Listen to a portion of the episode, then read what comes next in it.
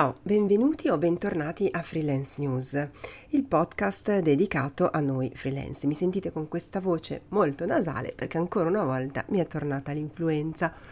Per questo oggi sfruguglieremo un po' questo tema. Avevo programmato un altro argomento, l'argomento erano i carburanti e come noi dobbiamo, noi freelance dobbiamo, eh, come dire, attrezzarci eh, visto che non esiste più la scheda carburante, ma qualche cosa è ancora possibile scaricare e fatturare attraverso le card che mh, alcune case produttrici, alcuni gestori hanno predisposto o anche alcune, attraverso alcune app, ma di questo parleremo un'altra volta perché così giustifico il mio, questo mio veramente vocione della, della mattina. Quindi questo, dicevo, è lo spazio dedicato a noi freelance e quindi se sei un libero professionista che naviga a vista con la partita IVA, appunto, sei nel posto giusto o almeno mh, mm, credo e mi impegno affinché questo possa diventarlo. Qui ogni settimana raccolgo idee, tematiche, novità dalla vita dei freelance. Quando qualche tempo fa qualcuno mi sollecitò a cancellare il titolo freelance dalla mia bio, beh, mi sono eh, mi sono un po' anche alterata, devo dire, ma mi sono chiesta perché mai. Cioè è iniziata una mia, potremmo dire, campagna non più neanche personale, lo era inizialmente, ma le persone che condividono con me il progetto del Freelance Network hanno un po' questa missione, cioè ridare spessore, valore a questo termine. Credo nello stile freelance e sono convinta che davvero rappresenti il futuro. Per questo dobbiamo eh, trovare il mindset giusto, continuare a formarci ogni giorno, diventare più possibili verticali e specifici su, alcun, su alcuni argomenti. Mm, leggevo proprio ieri su LinkedIn un bellissimo eh, post in cui si diceva ehm, chi, eh, quali, quali, erano i modi per trovare lavoro, al di là dei vari siti mm, per mandare il curriculum, delle potenzialità di LinkedIn, certamente sono tornate alla ribalta le relazioni, eh, le relazioni ma anche la ehm, capacità di creare una propria immagine, una propria immagine professionale così elevata da essere ricercati. Ecco, quindi continuare a leggere, documentarci, lavorare tanto, tanto, tanto per costruire giorno per giorno un enorme repertorio, almeno di esperienze, no? E che ci permettano di arrivare poi nel tempo a scegliere il meglio. Oggi va così, non mi sono neanche presentata e mm, vabbè, qualcuno forse non mi conosce e allora eccomi. Io sono Barbara Reverberi, sono giornalista, mamma, freelance, non sempre con lo stesso ordine. Oggi, ad esempio, approfitto di questo spazio per fare ehm, gli auguri a mio figlio che compie 19 anni e quindi qua mi sento un po' più mamma, però sono freelance da 7 anni e ehm, diciamo che me la sto cavando quindi vorrei che questa mia esperienza davvero passasse eh, a chi eh, si sta prestando a intraprendere questa, questa strada e, mm, per dare coraggio perché davvero è possibile, eh, si può fare, ehm, ma poiché sono anche convinta che insieme è meglio, ehm, ho capito da subito anch'io l'importanza di lavorare insieme proprio per condividere soddisfazioni e tensioni, lavoro, ma anche eh, per crescere professionalmente, perché dal confronto c'è sempre la crescita, c'è qualcosa che io posso sapere e donare, ma c'è sicuramente tanto nelle persone con cui collaboro che mi danno ogni giorno.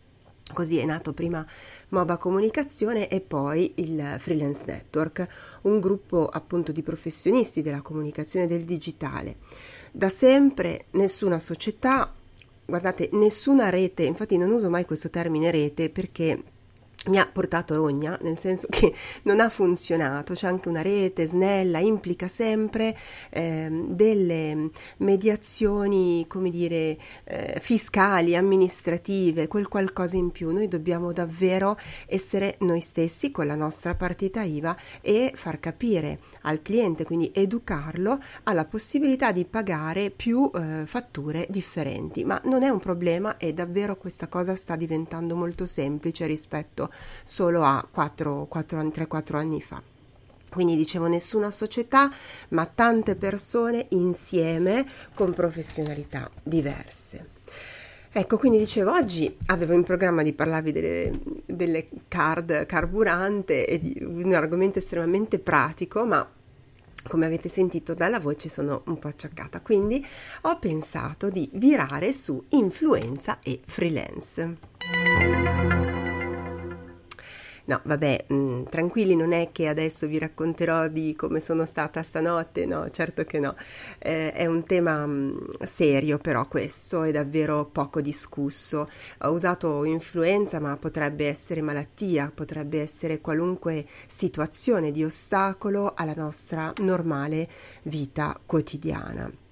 E devo dire che ehm, potrebbe davvero per noi freelance rappresentare un problema. No? La, la, la, base da cui partiamo tutti quanti è che la, la malattia mh, mm, non è pagata come le ferie, ma per quelle c'è tempo.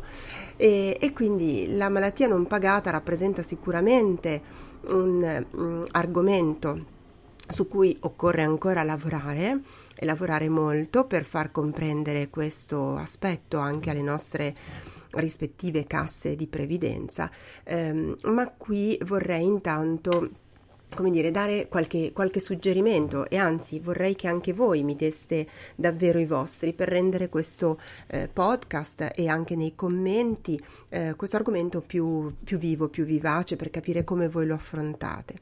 La prima immagine che mi viene in mente è ehm, come, dire, come possiamo affrontarla un'influenza con la copertina sul divano. Ma per noi eh, non è sempre così, seriamente. Più spesso siamo davvero costretti a lavorare comunque.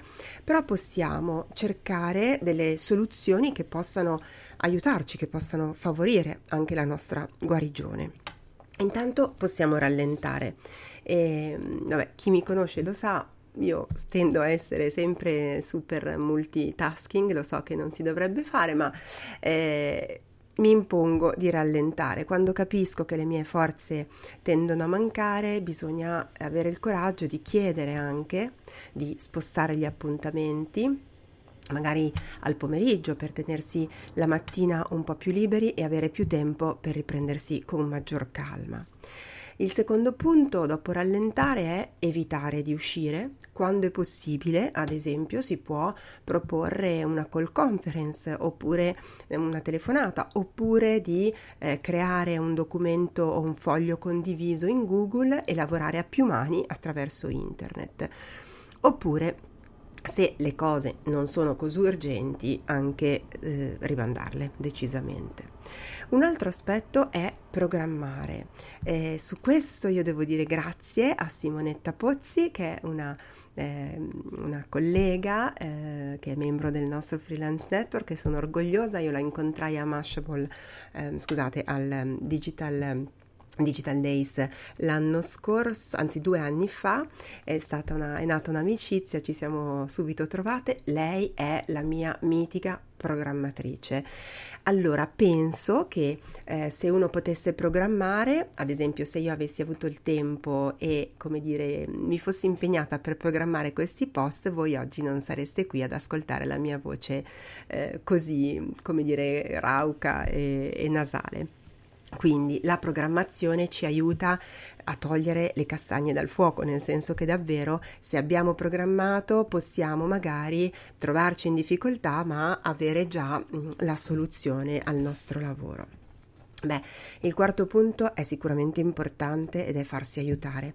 Eh, sto lavorando anche, anche, su questo, bisogna imparare a chiedere. Proprio in questi giorni su LinkedIn Alessandro Gini scriveva di quanto lui stia imparando adesso che sta facendo uh, un viaggio, un viaggio per un anno, quindi un viaggio sabbatico, insomma, ehm, scrive esattamente questo, che ha imparato a chiedere. Eh, questo è molto importante, chiedere aiuto, imparare a delegare è possibile e in questo devo dire che il network mh, mm, è un grande sostegno perché può rassicurare noi eh, sul fatto che un lavoro venga comunque svolto e soddisfare il cliente più impaziente. Il punto numero 5 è concedersi la pausa, anche una pausa in più. E anche su questo punto ehm, vorrei, vorrei appunto sottolineare quanto sia a volte per noi difficile, spesso ehm, per portare a termine un lavoro eh, ci, dire, posizioniamo davanti al PC e stiamo lì finché non abbiamo finito, magari anche fino a tardi, ci sforziamo di chiudere quel lavoro proprio per conservare mh, mm, un, un impegno per eh, l'impegno che noi abbiamo assunto con, verso il, il cliente. Ma se proprio questo non è possibile perché la concentrazione latita, il mal di testa impera, meglio una pausa. I nostri lavori sono spesso anche creativi e quindi hanno bisogno di una pausa in più proprio perché eh, dopo magari una mezz'ora o un'ora se necessario eh, anche il nostro modo di lavorare potrebbe soddisfare molto di più.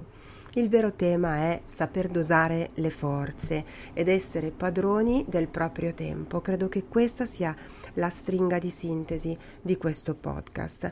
Prima di concludere però volevo fare una nota a margine pensando a una nostra collega giornalista del network che chiamerò Lalla e, ehm, e, che pone un problema interessante, me l'ho anche chiesto qualche tempo fa di parlarne, magari lo farò proprio con lei se, se la sentirà. E se un freelance è un malato cronico? Ecco, eh, dover lavorare per mantenersi, avere dei tempi diversi da quelli da quelli che il sistema richiede, no? Il sistema è molto veloce, molto pretenzioso e una persona invece con una malattia cronica ha bisogni diversi, bisogni che spesso restano inascoltati. Eh, allora forse vale la pena eh, intanto pensare appunto alle relazioni e eh, Lalla sa perfettamente che può contare sul network, ehm, sicuramente per la parte di condivisione e anche per la parte di crescita professionale, ma anche eh, per qualunque tipo di necessità, perché il network diventa anche un punto di ritrovo per le emozioni e quindi direi che è il punto giusto per eh, continuare a crescere e scambiare valore. Allora mi scuso per questa voce un po' così, spero di avervi dato qualche spunto e vi auguro buona giornata. Ciao!